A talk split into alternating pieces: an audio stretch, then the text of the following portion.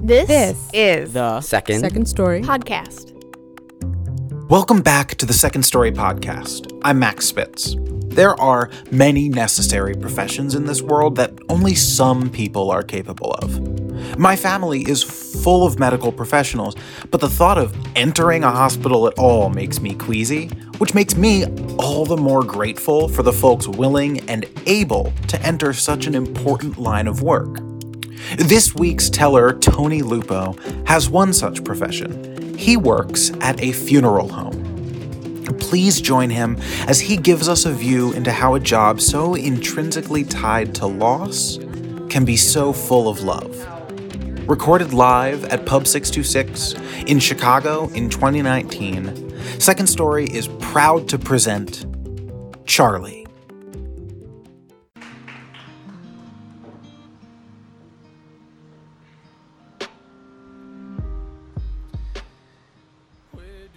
I'm face down at my desk, my head resting on the back of my hand when my colleague Steve walks over to me. Tired, he asks, laying a piece of paper in front of me. Here's the first call report for your 10 o'clock appointment. It's a kid. These are the worst. I don't look up at him. How old, I say. Three, I think. The phone rings and Steve walks away to answer it. I drag my head up to look at the report. I glance at the parents' names and don't recognize them. At this point, I was averaging about three hours of sleep a night. My daughter, Charlie, at almost nine months old, was waking up every hour and a half screaming. Our apartment had turned into a torture chamber. She was difficult to soothe, and so was I. The night before had been pretty rough. I had spent almost two hours going through this cycle of rubbing her back, laying her in a rocker because she wouldn't sleep in her crib, listening to her scream when I put her down, picking up the rocker and swaying back and forth with it until my back was ready to give out, finally getting her to fall asleep, only to have her start screaming again the second my head hit my pillow. God damn it, I yelled. What is wrong with her? Hey, calm down, Betty snapped back. Calm down? This is horrible. Nothing's working. There's got to be something. I don't know. Is there something you're doing? I, I mean, we're doing wrong? I had crossed over into that dangerous territory of blame. You think this is my fault? You're kidding me. And on and on it went, the fraying edges of my sanity causing me to turn and point at Betty, my selfishness turning joy into regret. We had started this adventure together as a unified front, and now the sheen was fading. I really wasn't enjoying fatherhood like I thought I was supposed to. Charlie was born just as I turned 30. I was completely unprepared for how truly unprepared I was. In my mind, the birth plan had always been simple Betty's water breaks, she gets the drugs, pops out the baby, and we head home to raise a genius. But no, it was not like that. This new life had become so uncomfortable. The crying, the sleepless nights, the monotony, the mess. At the same time, I was desperately trying to hang on to my youth, dragging Betty around Chicago, burning the candles at both ends. I wanted to squeeze every bit out of life that I could. Working in a funeral home, with its fast pace and its unpredictable schedule, its endless sadness, was enough to handle. But this parenting thing was really pushing me over the edge. Tears at 9 a.m., tears at 2 p.m., tears in the middle of the night. So the day Leslie and Michael came into my office at the funeral home looking like zombies, I recognized that look, and I assumed I understood it. She was clearly exhausted, and he had this tired anger on his face. I ushered them in, and we sat on opposite sides of the desk. I began mechanically filling out the death certificate. What's his birthday? I ask with my head down. July 18th, Leslie answers. What year? I continue. And then, I, I'm sorry, I just have to fill this stuff out. 2008. He's three and a half, Leslie smiles. Charlie loved including the half. I bobbled the pen in my hand. Up until that point, I hadn't thought about the boy's name. It had read Charles everywhere. And when she said Charlie out loud, I looked up at them, almost confused. I saw how raw their faces were, and I started to sweat. Wow, my, my daughter's name is Charlie, too. She's almost a year old, I offer clumsily. Leslie smiles politely.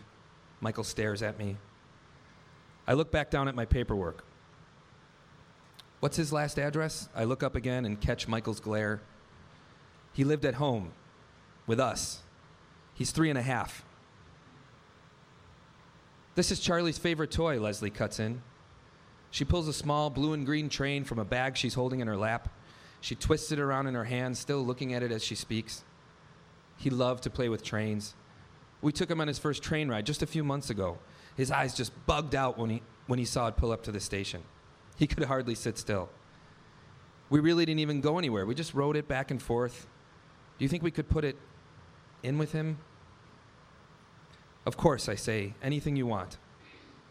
Here, why don't you look through this catalog and choose some memorial cards? I push the binder toward them. What for? What do we need these for? With each question, Michael singes me a bit more with his anger. Well, you don't need them, but it might be a nice keepsake for your family. I had faced this before the anger bubbling up from beneath the surface. That's part of the job. Bob and weave through a firing squad of emotions. Strangers letting you in on their most painful moments. Your mother dies of cancer. Your husband has a heart attack. Your three and a half year old son gets a fever. People you know and love shoved into holes in the ground, shoved into walls, shoved into ovens. But this was different. Leslie just kept saying the name over and over again Charlie, Charlie, Charlie. And every time she did, I thought of my daughter and my eyes welled up. I thought back to that day at the hospital, the day she was born, and how useless I felt, and how excited I was when I was finally given a job by the doctor. Dad, come over here. You're going to stand right here and hold your wife's leg, the doctor had said. It was like, okay, here we go. I'm in this now. And I thought of how quickly things had changed as the heart rate monitor slowed, and how the room turned into a frenzy as they realized the umbilical cord had been wrapped around Charlie's neck. I remember the beeping, slow and menacing. I remember the look of worry above the masks and behind the protective glasses. I remember feeling like I was going to jump out of my skin as Dr. Levin went at Betty with what looked like salad tongs to pull out Charlie. I remember that useless feeling just washing over me as I watched. And then again, how quickly things changed. Our daughter was in our arms, breathing and crying. Our Charlie was fine. And I remember that's how it is the rapid change in emotions, life's ability to stop on a dime and change direction. Leslie slid a photograph across the desk to me. Here's a picture of Charlie with us. She keeps two fingers on the photo and flips it around again so it faces her. I mean, look how he wrapped his arms around our necks. Charlie was always doing stuff like that. He was just the sweetest. She picks up the tiny, grubby blue blanket that was resting in her lap and she clutches it. This is Charlie's baby blanket. He loved it so much. Can we tuck him in with it?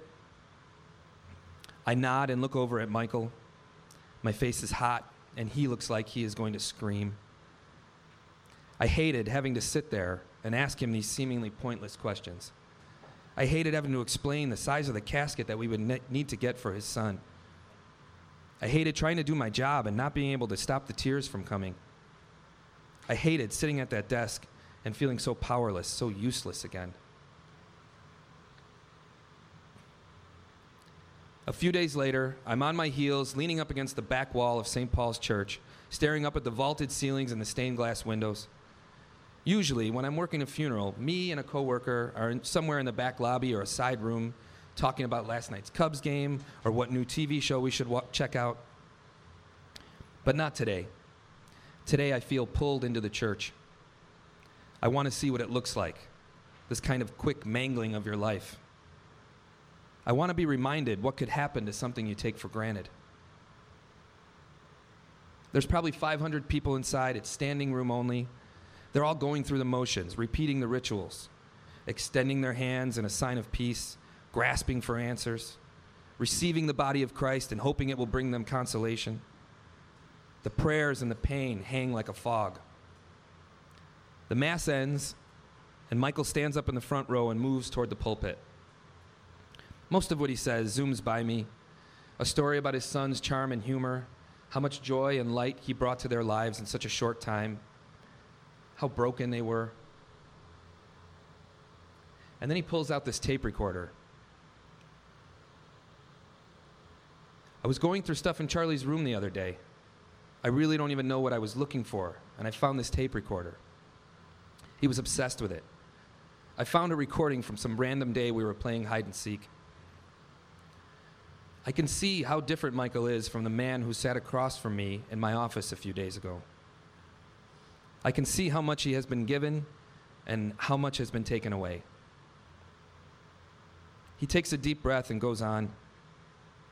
And now, when I listen to it, I think, wow, I actually have Charlie's voice here, and I can just imagine it's him talking to me every time I listen to it. He pushes play, and after a few seconds of rumbling static, a little boy's high pitched voice calls out, Dad? Dad, are you down there? I'm up here, Dad. I'm waiting for you. The moans and sobs throughout the crowd are audible, a chorus of sorrow. I feel the knot tighten in my stomach, the tears rolling down my face. I see the smiling face of my Charlie and the playful way she rolls around the floor in nothing but a diaper. I feel the weight of love against my chest, the tangle of tiny fingers and toes, the transfer of the treasure of life from parent to child and back again. Almost six months later, I'm pushing Charlie in her stroller on the way to the park, her feet kicking the plastic footguard. It's a beautiful Saturday afternoon, the sky a blinding white blue that always seems to make me sneeze. At this time, Charlie's outdoor life revolves pretty much around park swings. Those were the days when I could still push her from the front before the fierce demands of another underdog. I could still watch her smile and laugh and watch the wind push back the little wisp of hair she has. Those were the days when I could still repeat her name over and over again in a series of obvious questions and unnecessary statements. Who's a good Charlie girl? Hey, little Charlie.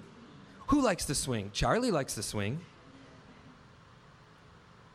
As I straighten up and look around, I see him.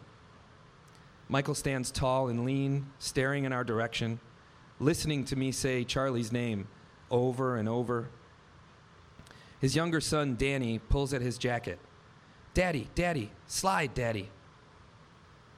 As he meets my eyes, his blank stare brightens into a smile, it's not a big one or even a happy one, but it's definitely a smile. He puts up a hand in a wave, his fingers spread, almost reaching toward me. I wave back, holding my hand out for a moment. He turns and bends down to Danny's level, and I turn back to Charlie, kicking away in her swing.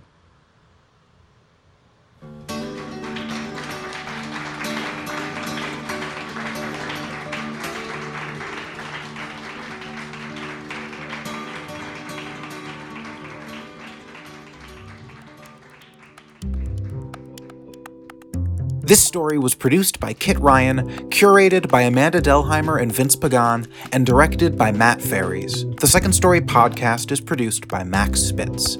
Second Story is supported by the MacArthur Fund for Art and Culture at the Richard H. Driehaus Foundation, Skadden Arp Slate Meagher and Flom, the Gaylord and Dorothy Donnelly Foundation, the Chicago Department of Cultural Affairs and Special Events, CoBank, and many generous individuals like you. I'm Max Spitz, and this This, This is the Second. second story podcast.